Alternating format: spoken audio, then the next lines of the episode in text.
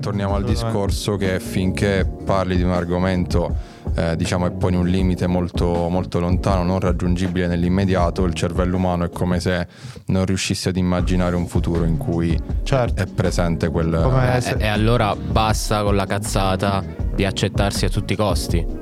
Cioè c'è questa retorica del vai bene così, accettati, che secondo me è una gran cagata. Perché allora a questo punto significa anche accettare sempre i propri limiti, che magari a volte limiti non sono, come hai detto tu. Ok ragazzi, sesta puntata di Physio Weight and Stuff Podcast. Oggi parleremo di esseri umani speciali e dei loro superpoteri, ma subito dopo la sigla.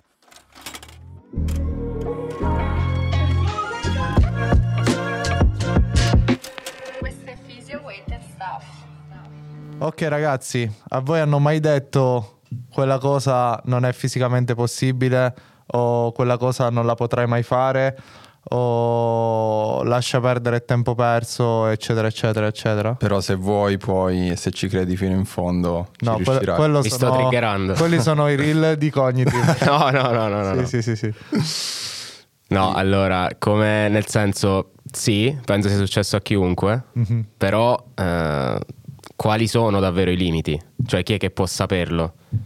Eh, bella domanda. Più che altro chi è che pone i limiti? Cioè, sei tu che te li poni, la società che te li pone, un'altra persona magari con cui parli che ti insegna qualcosa che pone i limiti per te. Cioè, quindi anche...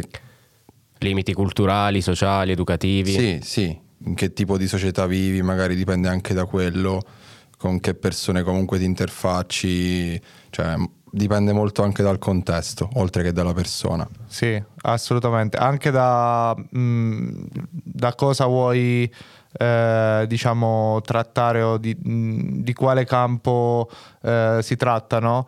Perché mh, tutto ciò che è stato fatto magari da un numero esiguo di persone o che magari è, è stato fatto per poco tempo o da poco tempo, poi nel tempo viene via via sempre superato e battuto e quindi il limite si alza sempre di più. Mm. Sì, alla fine è sempre un discorso di come andiamo a costruire no? tutta la nostra vita, il, che- il significato che diamo alla nostra vita, alla vita degli altri, alla realtà.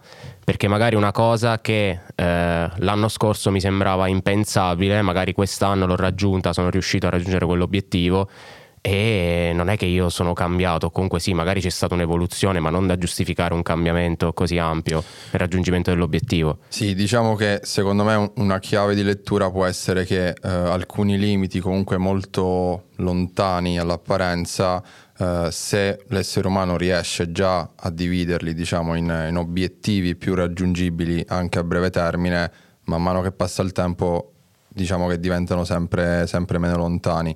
Normale che se pensi a un obiettivo come correre una maratona se non hai mai corso, pensare di farlo in un mese, due mesi, ma anche un anno può sembrare quasi impossibile, però se parti dal correre 5 km, ok, posso riuscirci, 10 km, eccetera, eccetera, ti sembra sempre meno lontano. Ok, questo è un discorso che sicuramente ehm, andremo a trattare nella puntata, ma è molto ego riferito, cioè nel senso sono io, Matteo, che eh, non ho mai fatto più di mezz'ora di corsa, mi metto le scarpette e dico voglio cogliere la maratona, però effettivamente vedo persone che lo fanno, ma madre di famiglie, di famiglia, magari persone anche molto più grandi di me, con una fisicità peggiore, eccetera, eccetera. Io volevo parlare un attimo di quali sono i limiti eh, comunemente eh, accettati dalla società, cioè su, su quale la società è d'accordo. Eh, volevo fare un piccolo, eh, un piccolo inciso su una mia esperienza che ad oggi mi fa abbastanza sorridere. Ovvero, mh, io mi sono approcciato al powerlifting nel 2014, ok? Ehm, praticamente al tempo in Italia mh, il- c'era il culto dei 300 kg di stacco, cioè c'erano riuscite pochissime persone e chi c'era riuscito era comunque al di fuori dei circuiti IPF, ok, quindi comunque mh, palesemente dopati, eccetera, eccetera. E ad oggi parlare di stacco, se tu non fai 300 kg, non sei praticamente competitivo. Cioè, penso che il buy-in di un- una persona forte che pesa in una media, diciamo, di- degli 83-93 kg è comunque eh, almeno 2,70 si, si parla, altrimenti cioè, non stiamo a parlare di nulla. Ehm, o ad esempio, se pensiamo ai 500 kg di Eddie Hall, fatti dopo un paio di anni da Thor battuto, e ad oggi abbiamo persone di 100 kg che sono prossime a staccare 500 kg.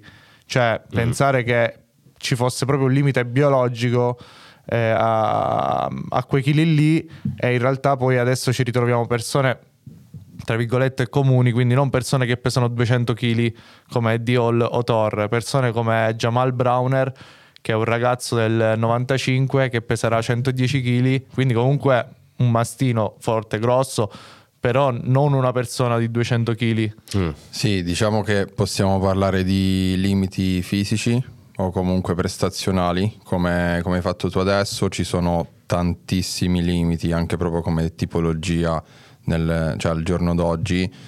Possiamo parlare anche di, non so, comportamenti, quindi magari una persona può avere un limite nel eh, public speaking, ad esempio, pensare che non riuscirà mai a parlare davanti a un pubblico, eh, ma mi viene in mente anche a livello storico, magari 50-100 anni fa, nessuno avrebbe mai pensato che tutti avevano un telefono, più o meno tutti, quasi tutti hanno un'automobile, cioè se parlavi con qualcuno Certo, nessuno l'avrebbe mai immaginato, magari ti avrebbero preso per pazzo, quindi Sì, ma tor- torniamo al discorso che finché parli di un argomento eh, diciamo e poni un limite molto, molto lontano, non raggiungibile nell'immediato, il cervello umano è come se non riuscisse ad immaginare un futuro in cui Certo. è presente quel... Come- Eh, se- E allora basta con la cazzata di accettarsi a tutti i costi.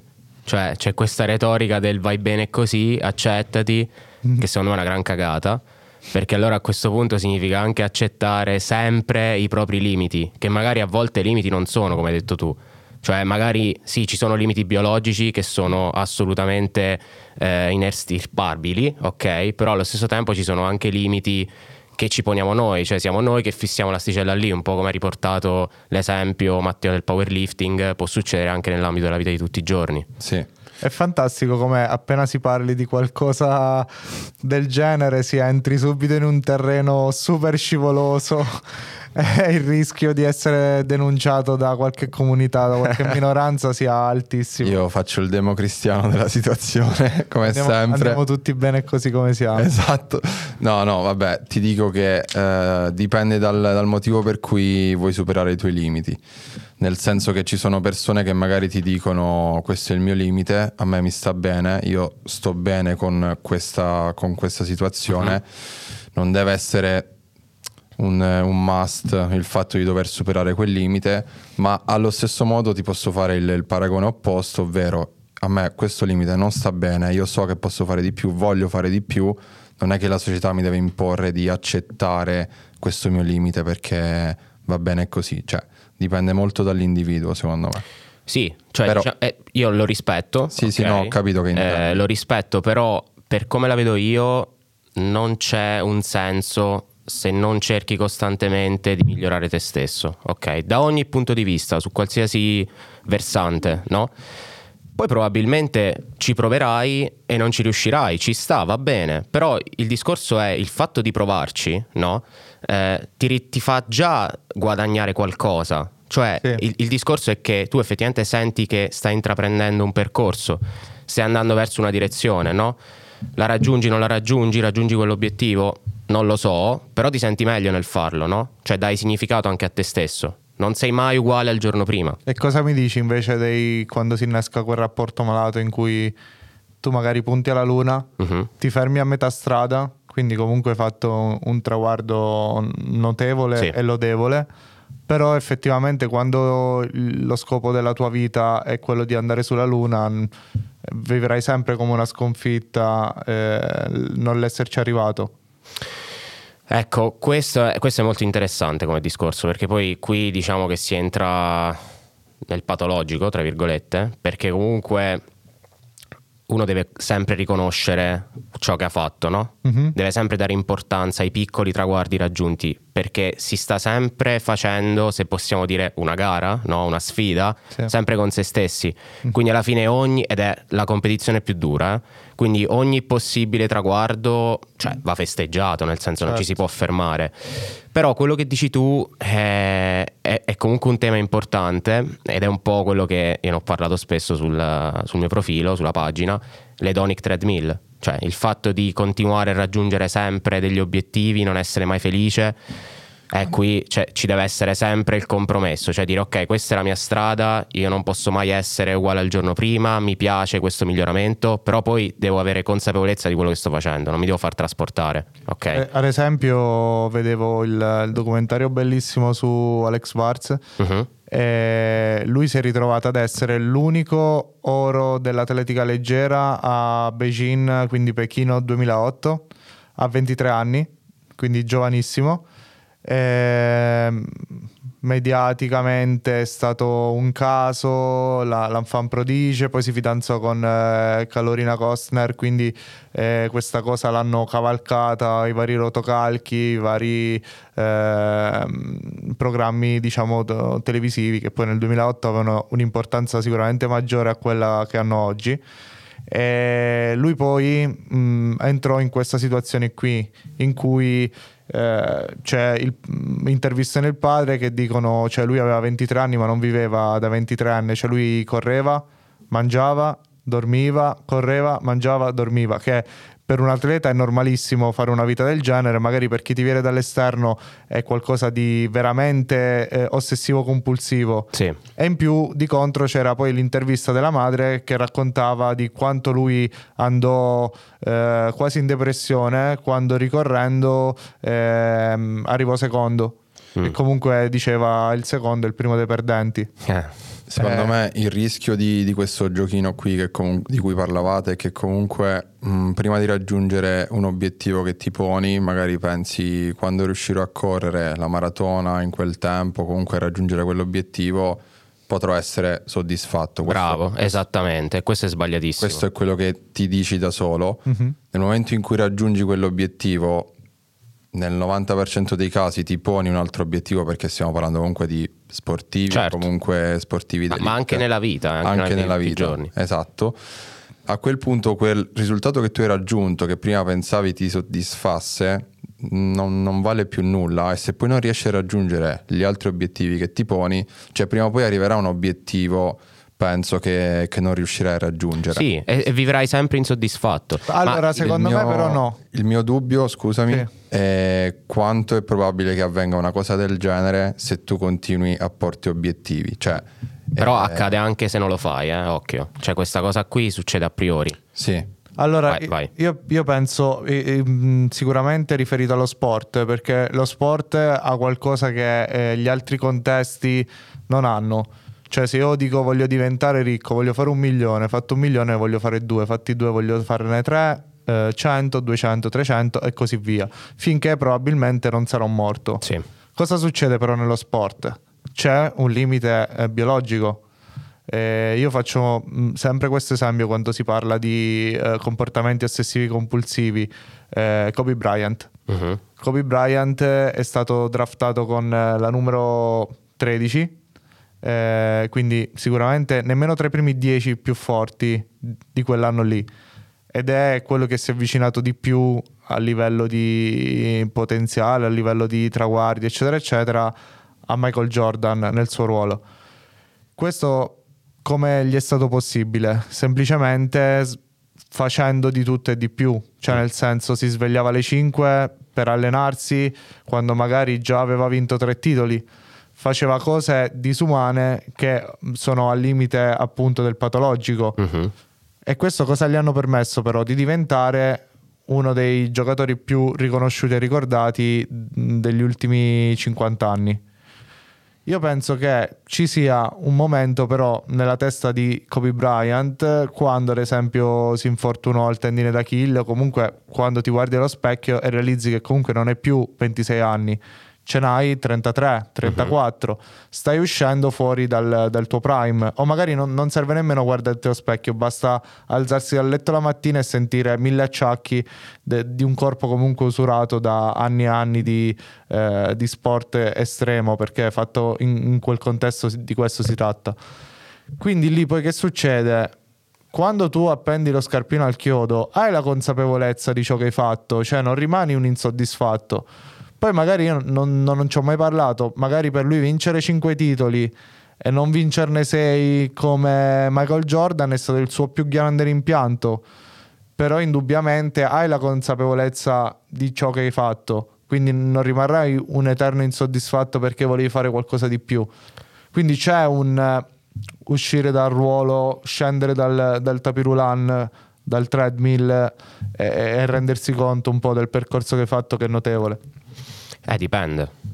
Cioè, dipende tutto dalla consapevolezza. Mhm. Perché, allora, qui diciamo che rientriamo un po' nell'ambito della crescita personale, no? A 360 gradi. Ci sta obiettivi, ci sta riuscire a fare, soprattutto nel discorso no, sportivo. Però poi, come diceva Fabio, bisogna vivere con la consapevolezza dei propri traguardi, di quello che si è fatto, no? Un po' quello che dicevi tu Sì. su Kobe Bryant. Però ci sono tanti sportivi che non ci riescono, che magari quando veramente appendono le scarpette al chiodo eh, entrano in depressione, non sanno cosa fare. Alcuni magari riescono a reinventarsi no? e a fare tutt'altro e quindi si pongono altri obiettivi, sono consapevoli, si divertono, se la godono, ok? Almeno per come la vediamo Certo, noi certo. esternamente. Però altri no, quindi ci sono anche esempi di, di suicidi addirittura, ok? Cioè in generale, Lì secondo secondo- me un... Vai, vai. No, scusami, lì secondo me entrano anche altre dinamiche in gioco, oltre ovviamente ai limiti e agli obiettivi, nel senso che una volta che tu hai passato Metà della tua vita anche di a più a fare soltanto quello. dalla mattina alla sera e anche quando non facevi quello, comunque pensavi a quello, ti dedicavi Sì. a quello, cioè la tua vita era collegata Era quello. Esatto, cioè quando togli tutto perché comunque non ti alleni più, non sei più all'interno di una società, cioè cambi completamente vita, lì oltre al discorso dei limiti, degli obiettivi raggiunti, dei traguardi, entrano in gioco secondo me anche tutte queste altre dinamiche. Certo. Cioè, Che devi- poi la, la cosa grave è qual è? Che quando succede a mio nonno che va in pensione a 70 anni, che ha fatto per una vita soltanto quel lavoro per 8 ore al giorno, quindi stiamo parlando di metà delle sue ore di veglia negli ultimi 40 anni, no? 40-50, non lo so. E tu hai comunque 70 anni, quindi hai un approccio alla vita secondo me diverso. È differente da chi ha fatto quello per 20 anni, 30 anni, ti ritrovi ad andare di fatto in pensione a 40 anni. Quindi hai la consapevolezza che hai un'altra metà della tua vita da vivere e quindi indubbiamente ti devi reinventare, non puoi fare la vita che fa mio nonno a 70. Secondo Eh. me la differenza tra questi due esempi la fa l'ossessione che ovviamente un, un calciatore, un giocatore di NBA ha rispetto al suo sport, rispetto a magari un lavoratore normale che comunque fa quel lavoro otto ore al giorno almeno tutti i giorni della sua vita, ma non vive proprio Per il lavoro. rapporto a quello, esatto. Sì, sì, sì. Però ci sarebbero un po' di, cioè un po' di carne al fuoco su- sull'argomento, magari ne parliamo, ne parliamo in in un'altra un'altra puntata. puntata. Pensiamo ad, ad Agassi. Eh, oh, magari era molto più infelice lui del eh, falegname che però fa il suo. eh, non è un lavoro chissà quanto entusiasmante, però per lui è la ragione della sua vita perché gli piace Sì, tantissimo. sì, no, no, ma su quello sono completamente d'accordo, Sì. però mh, Sono, sono casi al limite. Sì, cioè faccio fatica a immaginare un falegname che quando non lavora pensa, sì, ci può anche stare, però non, non vivi soltanto in rapporto a quello. Comunque parliamo dell'ispiratore della puntata di oggi, ovvero Alex il- Roca Campillo. Alex Roja Campillo, che è stato il, il primo disabile con una disabilità molto grave perché parliamo del 76% ad aver eh, corso un'intera maratona che eh, ricordiamo essere Dopo. 42 km e 195 metri. No, ragazzi, non ho studiato, abbiamo solo messo uno schermo. Fabio può digitare le cose e io le leggo, così evitiamo di dire cazzate come nella prima puntata. Sì, ehm, questa notizia mi, mi ha colpito particolarmente perché sia perché essendo un fisioterapista mi interfaccio tutti i giorni con eh, le disabilità ovviamente di vario genere e di varia intensità, ma perché comunque il risultato raggiunto, ovvero tornando al discorso dei limiti, una, una maratona di 42 km, che comunque è un traguardo già impegnativo per una persona che non ha alcuna disabilità. Mm cioè io non ho mai corso più di 10 km di fila. Certo, non mi sono mai allenato, però comunque è una cosa che non ho mai fatto, quindi vedere un ragazzo con, con questo grado di disabilità terminare una, una maratona di 42 km veramente mi, mi, fa riflettere, mi fa riflettere su diversi temi, cioè mh, già sulla disabilità di per sé, perché mh, sì, è vero, è un ragazzo disabile, eh, ha, lui mi sembra che ha perso la capacità di linguaggio quando era piccolo ed ha una metà del corpo eh, non funzionante dal punto di ah. vista motorio, quindi comunque parliamo di una disabilità importante, ma se parliamo di maratona in questo caso, cioè mi viene da sorridere soltanto dire che lui è un disabile. Eh, eh, bravo, puoi chiamarlo disabile. Esatto, cioè come fai a chiamare disabile una persona che ha sì. compiuto un'impresa del genere? Ovviamente parliamo del contesto certo. maratona perché poi sì. Nella vita quotidiana ci mancherebbe. Guarda, hai sollevato un tema importantissimo, ti interrompo solo un attimo. Vai, vai. Perché l'ICF, che praticamente sarebbe il criterio medico no? eh, in cui si caratterizza la disabilità, sì.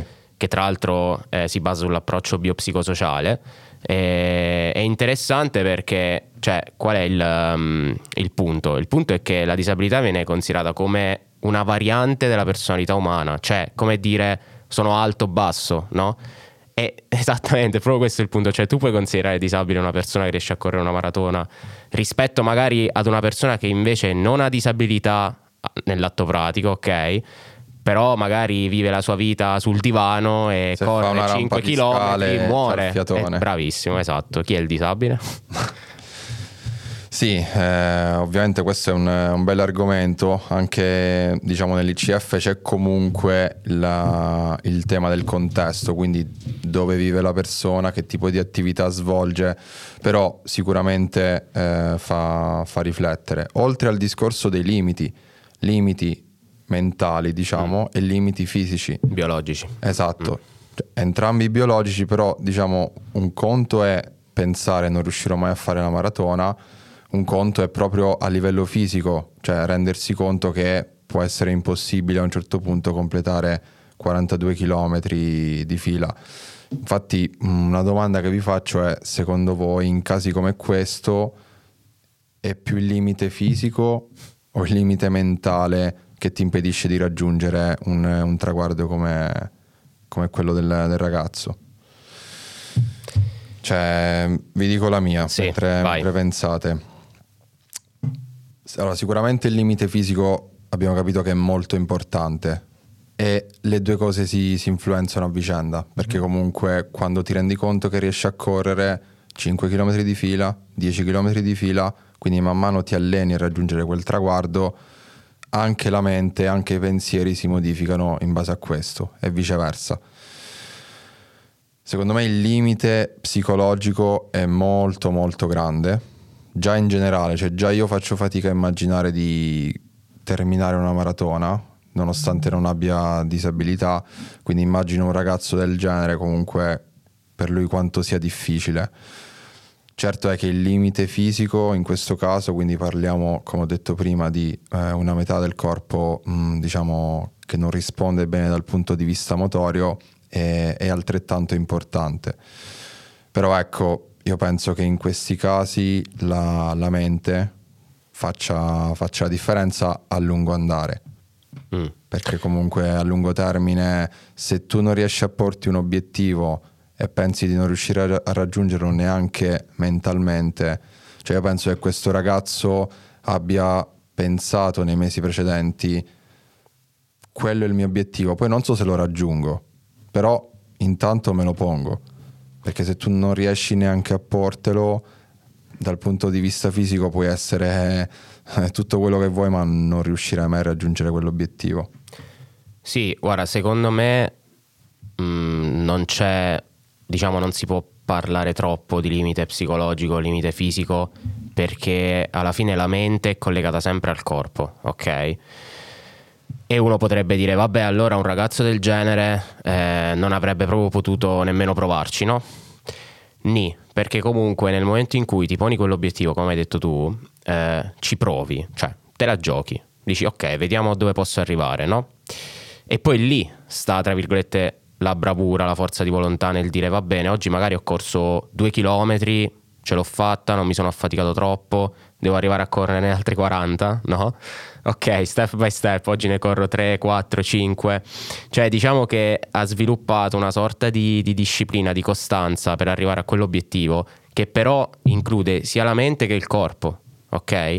Perché la mente diciamo che si basa sui feedback del corpo e va avanti. Poi certo, se non hai quel tipo, che è un po' la mentalità di cui abbiamo parlato nel corso della puntata, no? Se non hai quel tipo di mentalità lì, eh, non arrivi proprio nemmeno a porti quell'obiettivo, ma anche se sei un soggetto sano.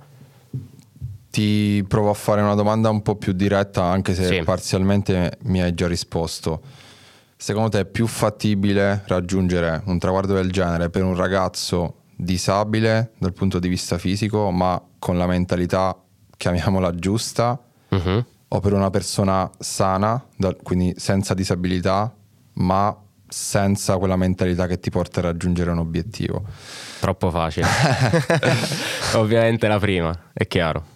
Ma anche perché è quello che È, che successo, esattamente. Ma eh, secondo me eh, il, il discorso della maratona è un, è un discorso di sforzo mentale più che, che fisico, perché è qualcosa di estremamente duro e a me ad esempio spare- spaventa parecchio correre e pensare di correre per 42 km, tenere un ritmo, lo stesso ritmo per 42 km e, e macinare appunto passo dopo passo dopo passo anche perché comunque il ragazzo in questione è vero che ha eh, una grave disabilità, però eh, ricordando che comunque la maratona è un, è un gesto motorio ripetuto in maniera ciclica in cui l'effort del singolo gesto è qualcosa di ehm, veramente non ti dico eh, insignificante, però comunque è, è più un discorso appunto di durezza, durezza mentale, esatto, perché anche il discorso della fatica sono tutti input che arrivano al cervello e il cervello deve essere abbastanza abituato a sopportare eh, quel tipo di fatica là. Sì, diciamo, non è un, eh, uno sport in cui magari devi esprimere una massima forza Esatto. in una singola ripetizione, pensando Mm. magari, non so, al powerlifting. O anche uno sprint di 100 Esatto. metri in cui tu Mm-mm. sai che in quei 10 secondi ti giochi tutto. Sì, lì forse è vero che sempre la componente mentale è importante, però quella fisica è anche È un, preponderante. un pochino più importante, Sì, sì, sì, Però qui sì, sono d'accordo, e infatti è la risposta che poi ci siamo dati tutti e tre. Sì, perché comunque non, eh, cioè non parliamo di una... Cioè non, non deve passare il messaggio che dal punto di vista fisico è semplice, semplicemente avere il giusto, la giusta mentalità, comunque la resistenza alla fatica, quello che dicevi prima Sì. tu, è importante se devi correre. In questo caso è il fisico che segue la mente, mentre tu puoi anche essere 100% focalizzato, ma se ti trovi davanti 300 kg e sei impossibilitato fisicamente Mm. Sì, perché sì, non sì, hai i mezzi sì. per farlo, Sì. non li tirerai su mai. Così Sì. come non correrai mai 100 metri in meno di eh, 12 secondi, 13 secondi se sei una persona che non è allenata. Ti ci puoi, allenare, puoi far bene, però eh, sicuramente non, eh, non eccellere in quello senza ecco, su, su questo ho un aneddoto interessante. Vai. di quando che- spaccavi no, no, no, non, classi so- con le tue tipi. non quando spaccavo gente, eh, ma Arnold Schwarzenegger, Ah. quando stava preparando un'Olimpia, Puoi eh, ripetere la pronuncia del cognome? Schwarzenegger, Che poi è tuo padre. linceranno, ma magari fosse mio padre. Ricordiamolo agli ascoltatori. praticamente Arnold preparava l'Olimpia, quindi era se non sbaglio a due settimane, una cosa del genere, quindi praticamente il grosso era fatto, il grosso del lavoro, muore il padre, Sì. ok? Muore il padre, lui che cosa ha fatto? Non è andato ai funerali, non è andato a visitarlo, non ha fatto niente, perché ha detto io devo stare concentrato in questo momento sulla gara, altrimenti io la perdo. Quindi non posso permettermi nemmeno di soffrire la tristezza, la rimanderò a dopo la gara. E lui così ha fatto tra l'altro poi vinse l'Olimpia. E che cosa fece quindi? Lutto dopo la gara, cioè nel mentre è riuscito, ed è una cosa secondo me, cioè, forse è il suo più grande punto di forza, no? Cioè è riuscito veramente a gestire quella, quella situazione lì no? per rimanere concentrato su ciò che stava facendo. Cioè, una roba secondo me pazzesca in generale, che non penso sia alla portata di tutti, ok? Assolutamente Sì, no. sì, sì, sì. Sì, diciamo, cioè mi... Cioè, non voglio che passi il messaggio, No, no. siccome l'ha fatto Arnold, lo puoi Certo, fare anche tu. Probabilmente certo. no, Cioè, ok, anzi, infatti- quasi sicuramente. Questo è l'altro lato della medaglia che penso, cioè almeno io avrei voluto affrontare nella seconda parte dell'episodio. Penso che poi qui sia pan eh, per eh, psicologi e psichiatri perché A, a parte quello, a parte quello che tu lo chiami punto di forza e ho capito... Per un atleta. Sì, sì, sì, no, ho capito, eh, però cioè, Pesante. ti muore esatto il padre e penso sia una delle perdite più importanti della vita Sì. di una persona e tu sei focalizzato. Vabbè, è una questione di priorità. Sì. Per Sì. lui in quel momento era più importante fare quello. Ehm, no, io invece volevo appunto sollevare mh, una questione, ovvero l'altro lato della medaglia, cioè perché finora abbiamo parlato della forza di volontà, degli obiettivi che uno si pone, ma in questi casi quanto conta la genetica, Mm. il contesto in cui nasci, cresci, eh, dove ti alleni, comunque mh, che- secon- secondo me quello il che punto da cui parti, scusami, vai. sì, secondo me il contesto è tipo il 100% Sì, della no. cosa. Il cioè- moderato. Ma se non il 100 quasi. Sì, cioè il contesto è tutto. È il conte- Infatti sarei molto curioso di vedere magari una- eh, un documentario che sicuramente andrà su Netflix eh, tra, tra sei mesi de- del- di come il ragazzo si è preparato perché sicuramente eh, vivere un contesto che che ti invita a farlo. Io poi non lo so, va a finire che questo ci aveva tutti contro e lui si è talmente tanto calato nell'obiettivo che l'ha fatto anche contro il volere del medico, della famiglia, eccetera, eccetera. Però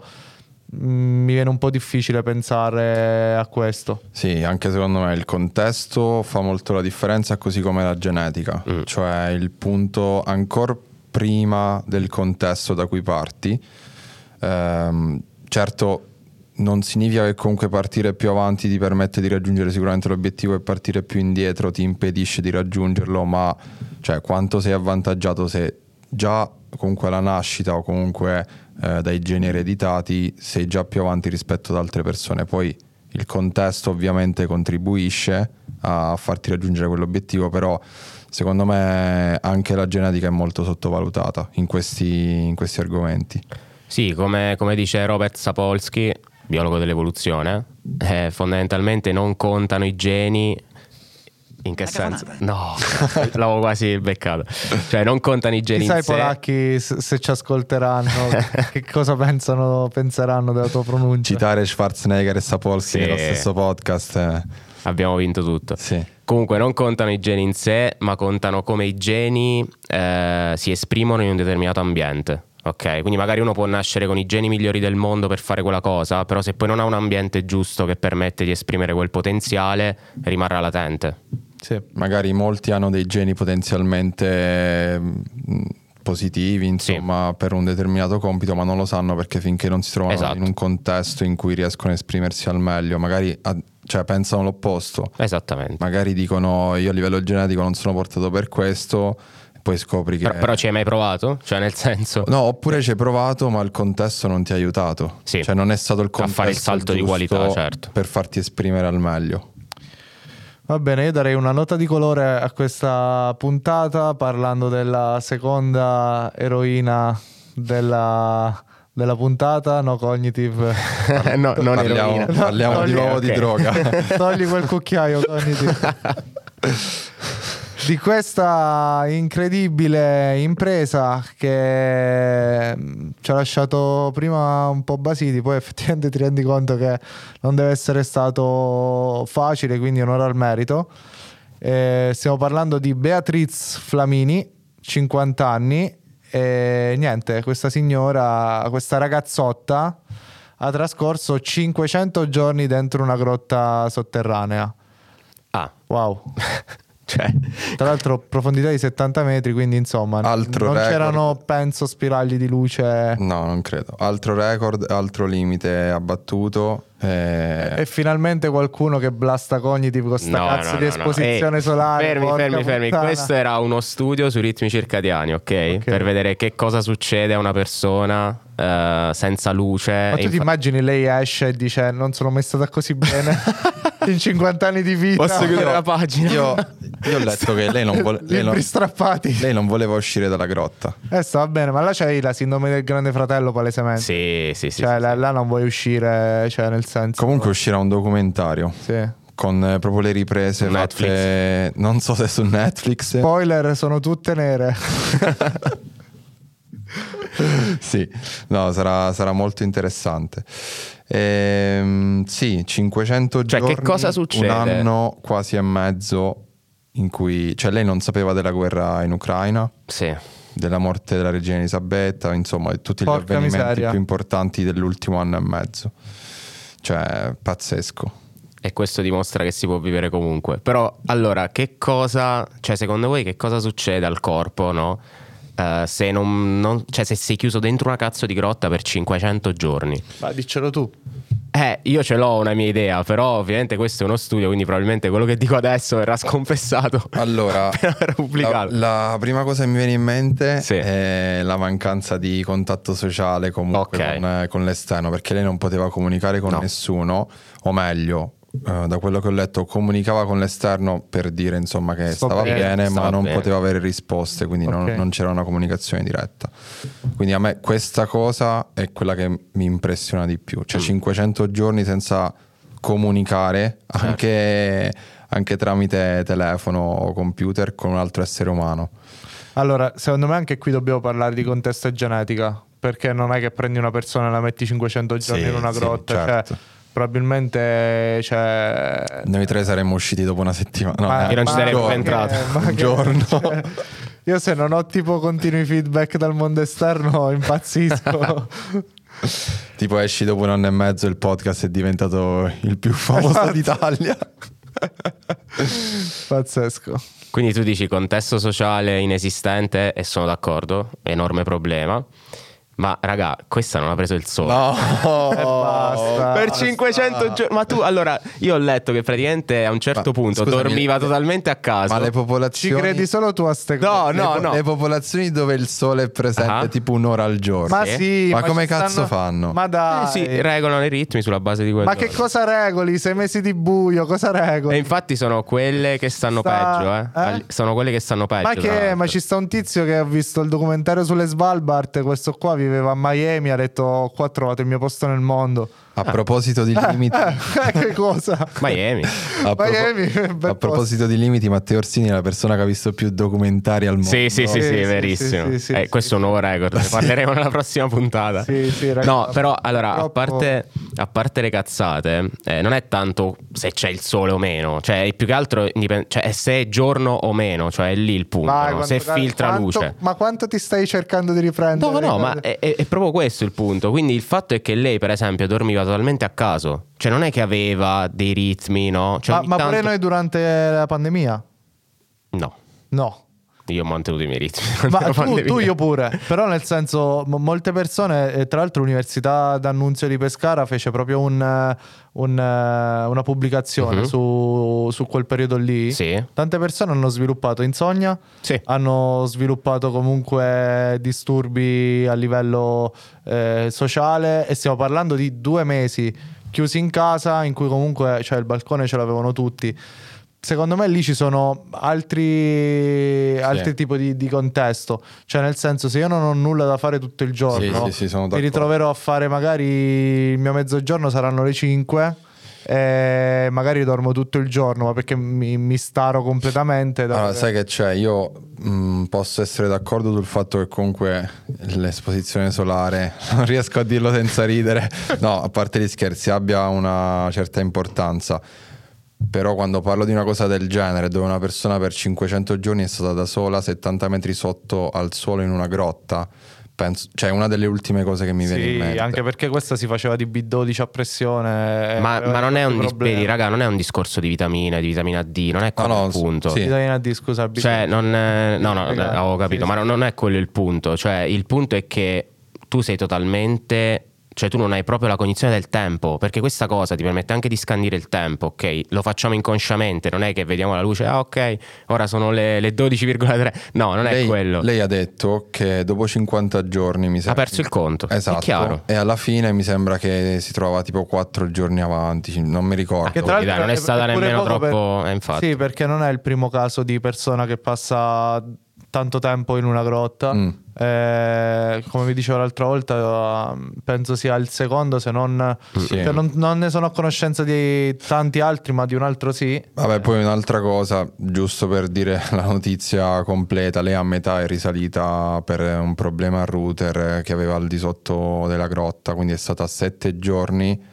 Ah, vabbè, dai, allora presa. Non è il record. No, però, Allora imbrogliato. però in una tenda, tipo sempre da sola, Ah. vabbè, comunque in superficie è stata. Ok. Ehm, stavo dicendo che...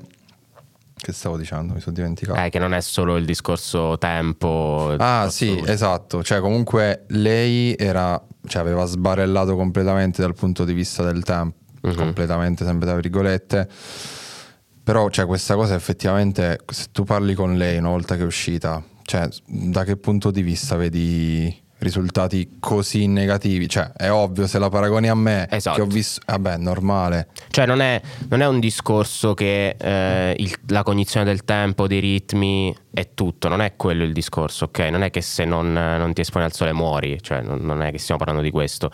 Semplicemente bisogna valutare effettivamente quello che fai, perché tu stai dentro una grotta per tutta la giornata, non hai un cazzo da fare, puoi fare quello che vuoi, ok? Non hai bisogno di, di- di niente. Mentre una persona che sta in un ambiente diverso, che è un ambiente sociale come il nostro, in cui devi lavorare, parli con le persone, studi, leggi, fai quello, fai quell'altro, hai interazioni costanti, e lì ti serve scandire il tempo, lì ti serve avere cognizione, Beh, certo. altrimenti non lo fai.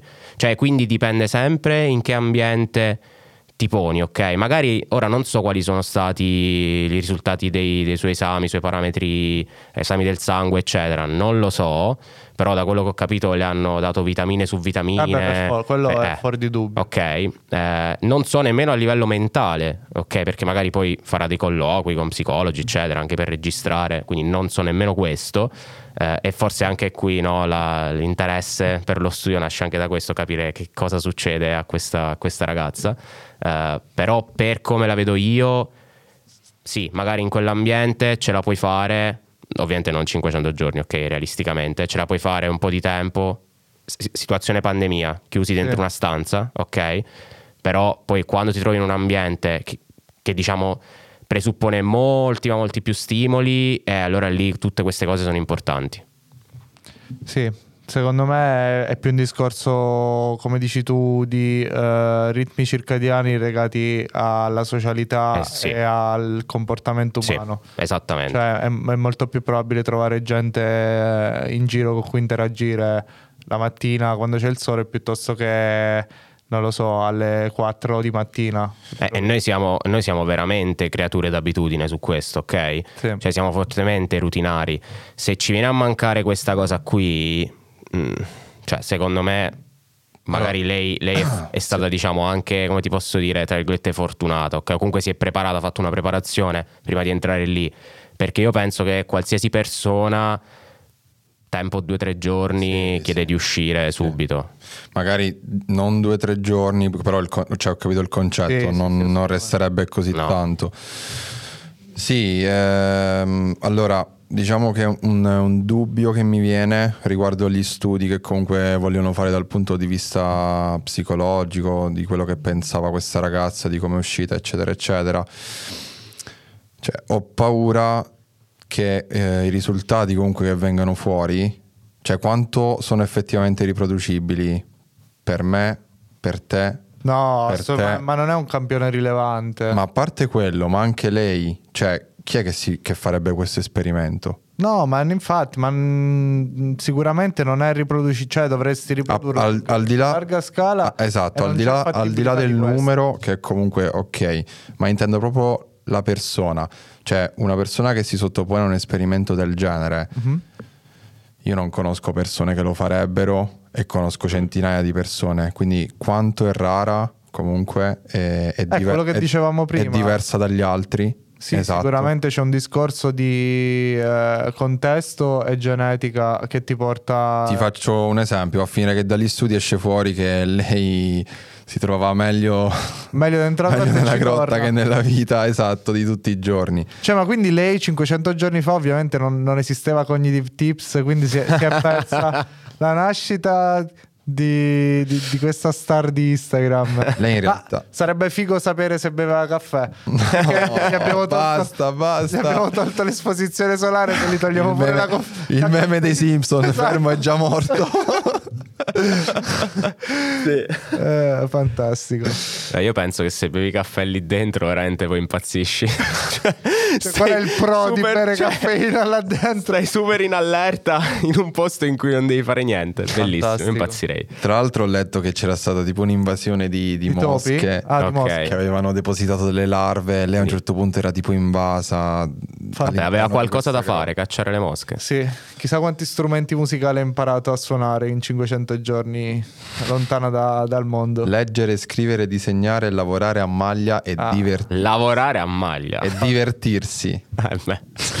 che Eh, vabbè, divertimento. In che senso? Va bene ragazzi, ci siamo.